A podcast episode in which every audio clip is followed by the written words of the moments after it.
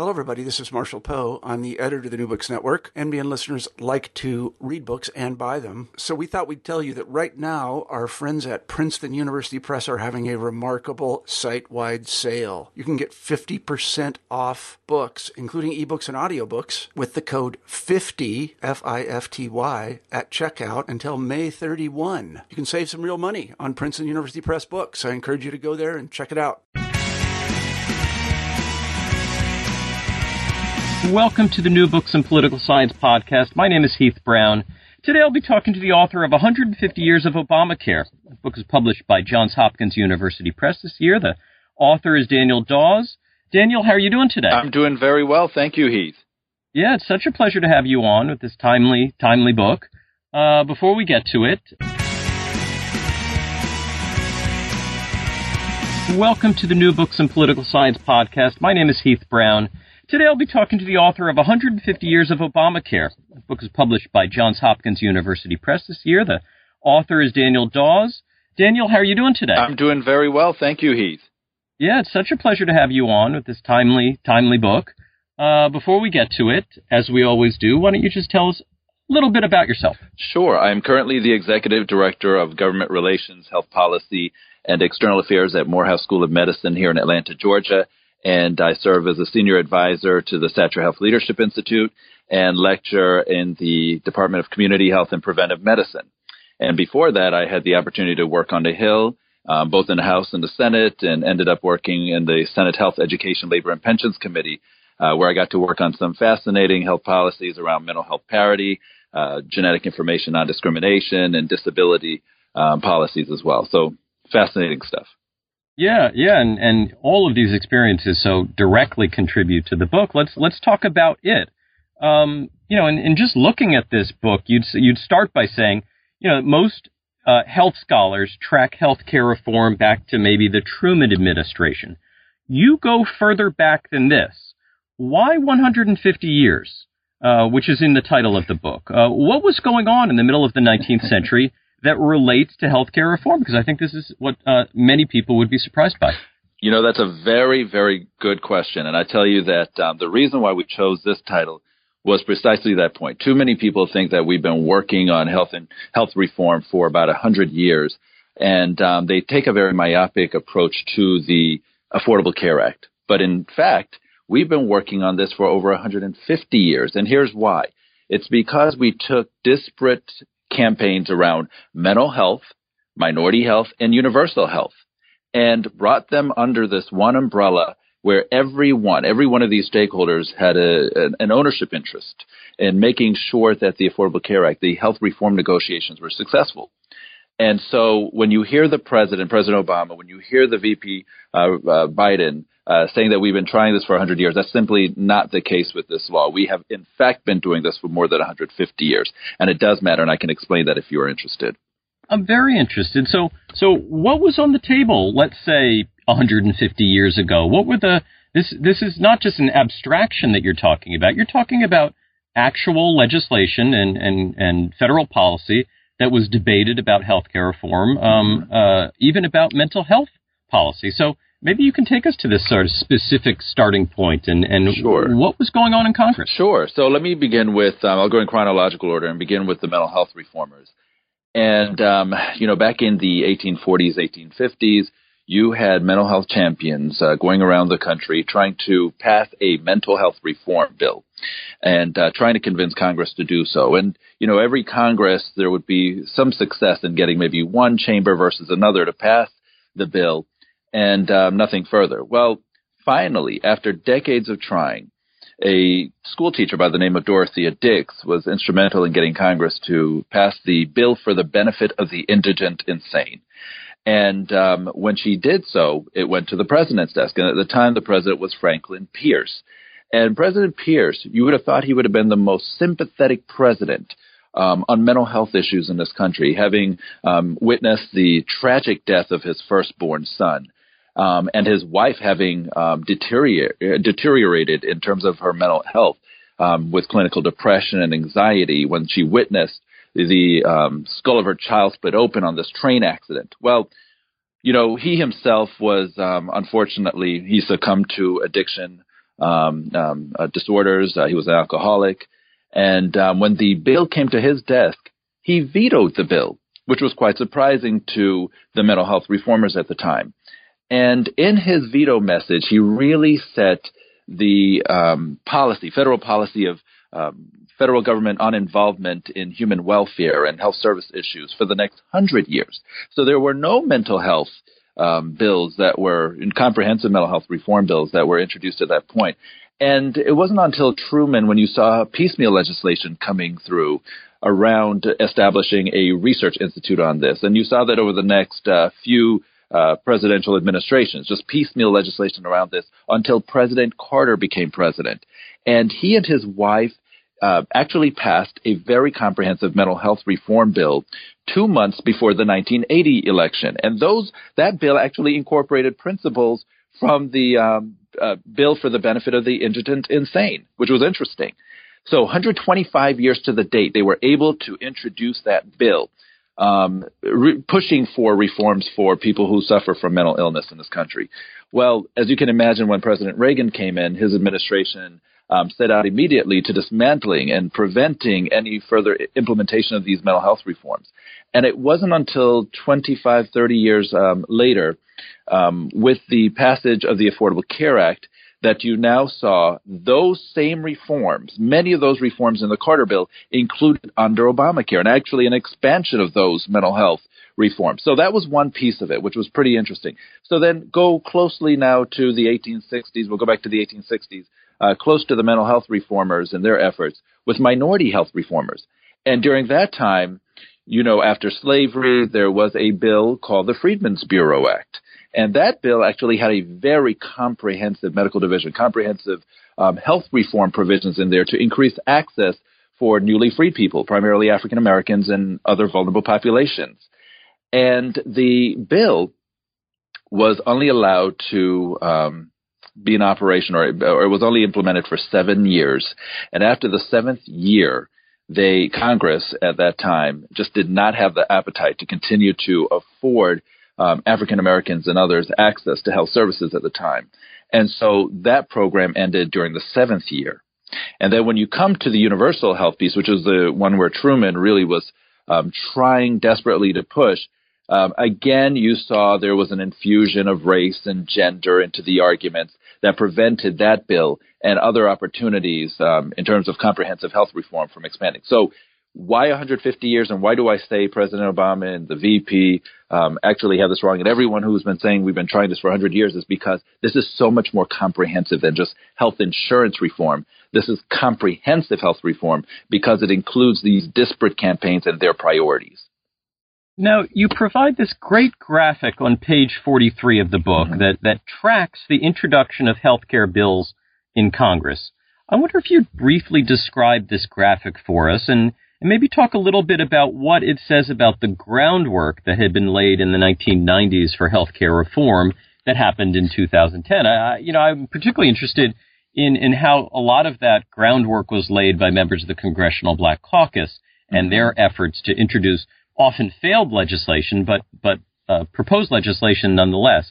So uh, sure. uh, take us take us back here because we I think are, are also given this impression, you know, that that um, you know a lot of this just sort of happened after the Obama election 2008. Um, what was going on prior to this in the 1990s? Sure, great question. So let me begin and just go back a little bit before that time. There was actually an effort after the Voting Rights Act, as you know, there, uh, we saw the first African Americans uh, being elected to Congress post Reconstruction. And at that time, they tried to push policies that would address this minority health crisis. Well, they were only successful with um, a few piecemeal legislation, nothing um, pretty robust. Until the late 70s, it was clear that in order to get Congress to do something, in order to get the administration uh, to do something, they had to commission an external report. And this report was uh, basically the catalyst for getting the Reagan administration in the 1980s to say, we've got to take a look at it. Margaret Heckler at the time, who was Secretary of Health, she recognized that while the overall health of the nation had been improving, the health of different um, racial and ethnic minority groups was alarming. And it was actually um, um, uh, contributing to the tremendous cost burden to the country in terms of providing health care. And so she set about with that report in arm, she then decided, you know what, I have enough evidence to commission a task force uh, to look at this and to get the brightest minds in the federal government to come together around this issue. And what they did was develop this landmark report that came out in 1985 that then said we've got to do several things. We've got to establish an Office of Minority Health to address the issue. We've got to um, look at um, authorizing grants to do research on this. Well, because that was an executive branch effort, they couldn't really do anything uh, without authorization from Congress, and they wanted to make sure they codified some of those efforts into law.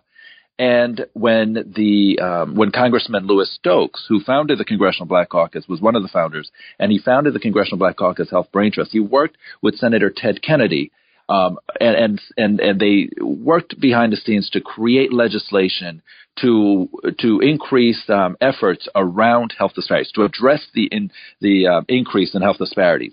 And what people don't realize is that with with the George H. W. Bush administration, uh, there in 1990, these two gentlemen in, in the Congress, both Democrats, they worked with Senator Bill Frist, a Republican, of course, from Tennessee, and together they were able to convince the George H. W. Bush administration to um, sign into law the first major minority health bill 120 years um, after Reconstruction. So that was a very, very big deal at the time. And from then, that bill actually led to an investment of $1 billion in, in health disparities research. And when that research was done and the, um, the, the facts, um, the, the, the research was brought to light, it was apparent that they had to do more. So that actually led to more studies being conducted, which then led to the um, Clinton administration, the uh, um, Bill Clinton administration in um, uh, 2000, actually signing the second minority health bill into law. And that was more comprehensive than the first one that George H.W. Bush did and increased actual um, expenditures for for research around the issue, for developing programs now, establishing centers of excellence at universities across the nation to uh, comprehensively address this. And that legislation actually then led to the Institute of Medicine's unequal treatment report, a major report at the time that um, showcased where the disparities were most prevalent in healthcare. And actually, um, also led to an annual report by the Agency for Healthcare Research and Quality to start tracking the disparities, the barriers, the fragmentation in healthcare so that we could develop uh, better solutions to this problem. And that's what that timeline is trying to show that, you know, it's been a very concerted effort, but it takes, you know, some external push to get folks internally in, in government to then do the right thing um, and and and um, address the issue, and then that actually has led to other external efforts, and then which have led to other internal uh, initiatives to address the effort. So very very remarkable, I think, in terms of that graph. Now you write the book, you write some of the book, uh, maybe as a historian would. Mm-hmm. Uh, but the second half of the book in particular relates to your own experience as an advocate. Yes.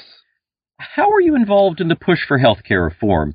Uh, and, and, were you involved in any of the, the very difficult negotiations and policy compromises that ultimately resulted in the passage of the ACA? So, initially, so I worked on the Senate Help uh, Committee, as you know, under the leadership of Senator Edward Kennedy. And when we were working on the Mental Health Parity Act, which was a you know an insurance reform statute to make sure that uh, mental health benefits were on par with um, surgical um, and medical benefits. So we wanted to make sure that there was no discrimination against folks who have mental illness versus those with physical illnesses.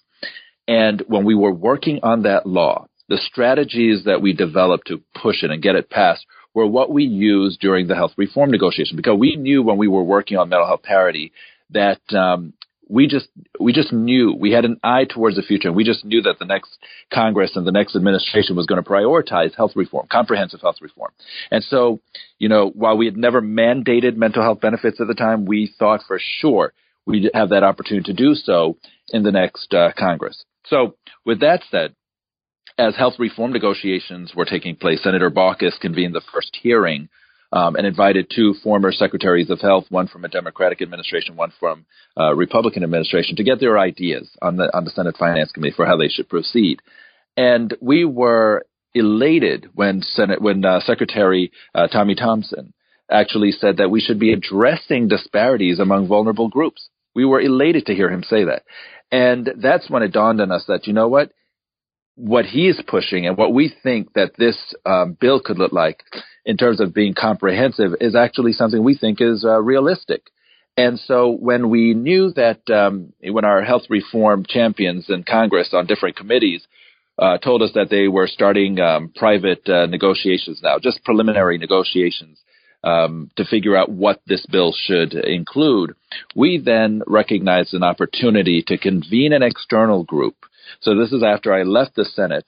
Um, we recognized that if we were going to be successful in pushing a health equity agenda into law and prioritizing um, access to vulnerable populations, we had to get on the bandwagon immediately. We had to start our efforts immediately. And so, you know, when the campaign was going, uh, the campaign between McCain, uh, Hillary, and Barack, we recognized um, that there was an opportunity for us to infuse a health equity agenda in all three campaigns, and we met with all three campaigns, and we said, you know, what are your your ideas for reforming our healthcare system? How about prioritizing health equity among vulnerable groups?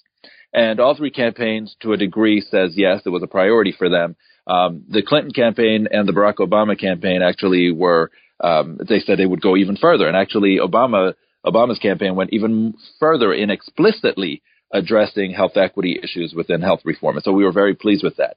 So after the after the campaign and when uh, Barack Obama had won the election, we then uh, met with their transition team, and we said at the time that you know during the campaign, your boss has made it very clear that health equity is to be a key component of any health reform, comprehensive health reform negotiations, any bills, uh, policies that are established.